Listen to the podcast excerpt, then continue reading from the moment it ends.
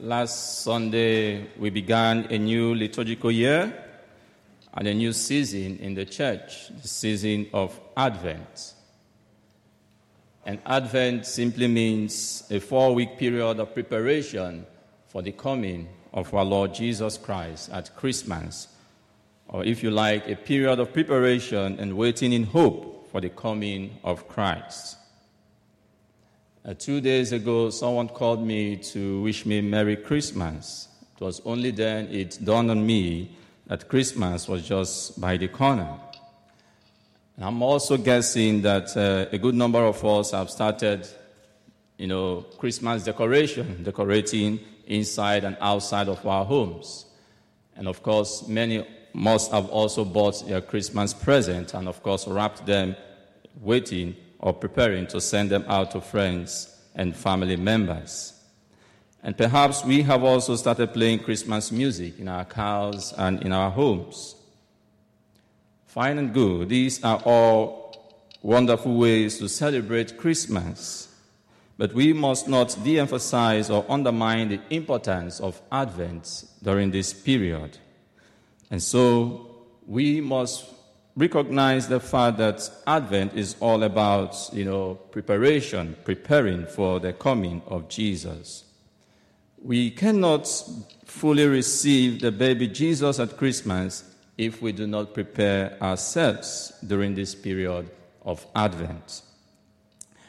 In the same vein, we cannot attain success in life. We cannot attain victory or greatness if we are not interested in preparation. This is why our readings for today provide us with the steps we should take to enable us to prepare for the coming of our Lord Jesus Christ at Christmas. The first reading is a message of hope and consolation from prophet Isaiah regarding the coming of the Messiah. The prophet comes to give courage to God's people who are in crisis, to strengthen them to carry on faithfully. With so many challenges in our world today, with so many family problems confronting us, the prophet Isaiah is assuring us comfort, is assuring us of God's peace, especially when God's glory is revealed. The gospel reading today, the church presents us with the figure of John the Baptist. John fulfills the prophecy given to us by Isaiah in the first reading by preparing the way for the coming of Christ, and by preaching to the people to change their lives by confession of their sins, and by baptizing in the river Jordan all those who accepted the good message of Christ. Dear friends in Christ, like John the Baptist, we are all called to prepare a way for the baby Jesus to come into our hearts. We are meant to point to Jesus. We are meant to point people to Jesus and not to ourselves.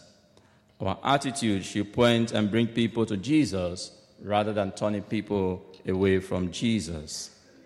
And the questions we should ask ourselves are number one, do I really point my children to Christ when I fail to bring them to church on Sunday, but rather take them to baseball games? Do I really point my children to Christ when I fail to support and to encourage them to receive the sacraments? Do I point people to Christ when I'm not proud and bold enough to profess my faith or to talk about Christ outside the church?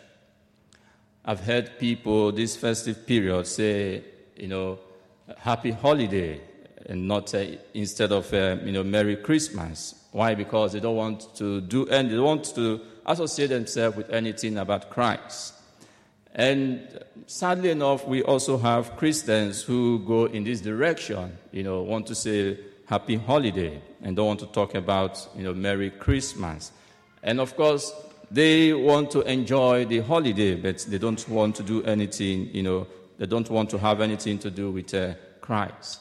But as Christians, as Catholics, we must be proud of our faith.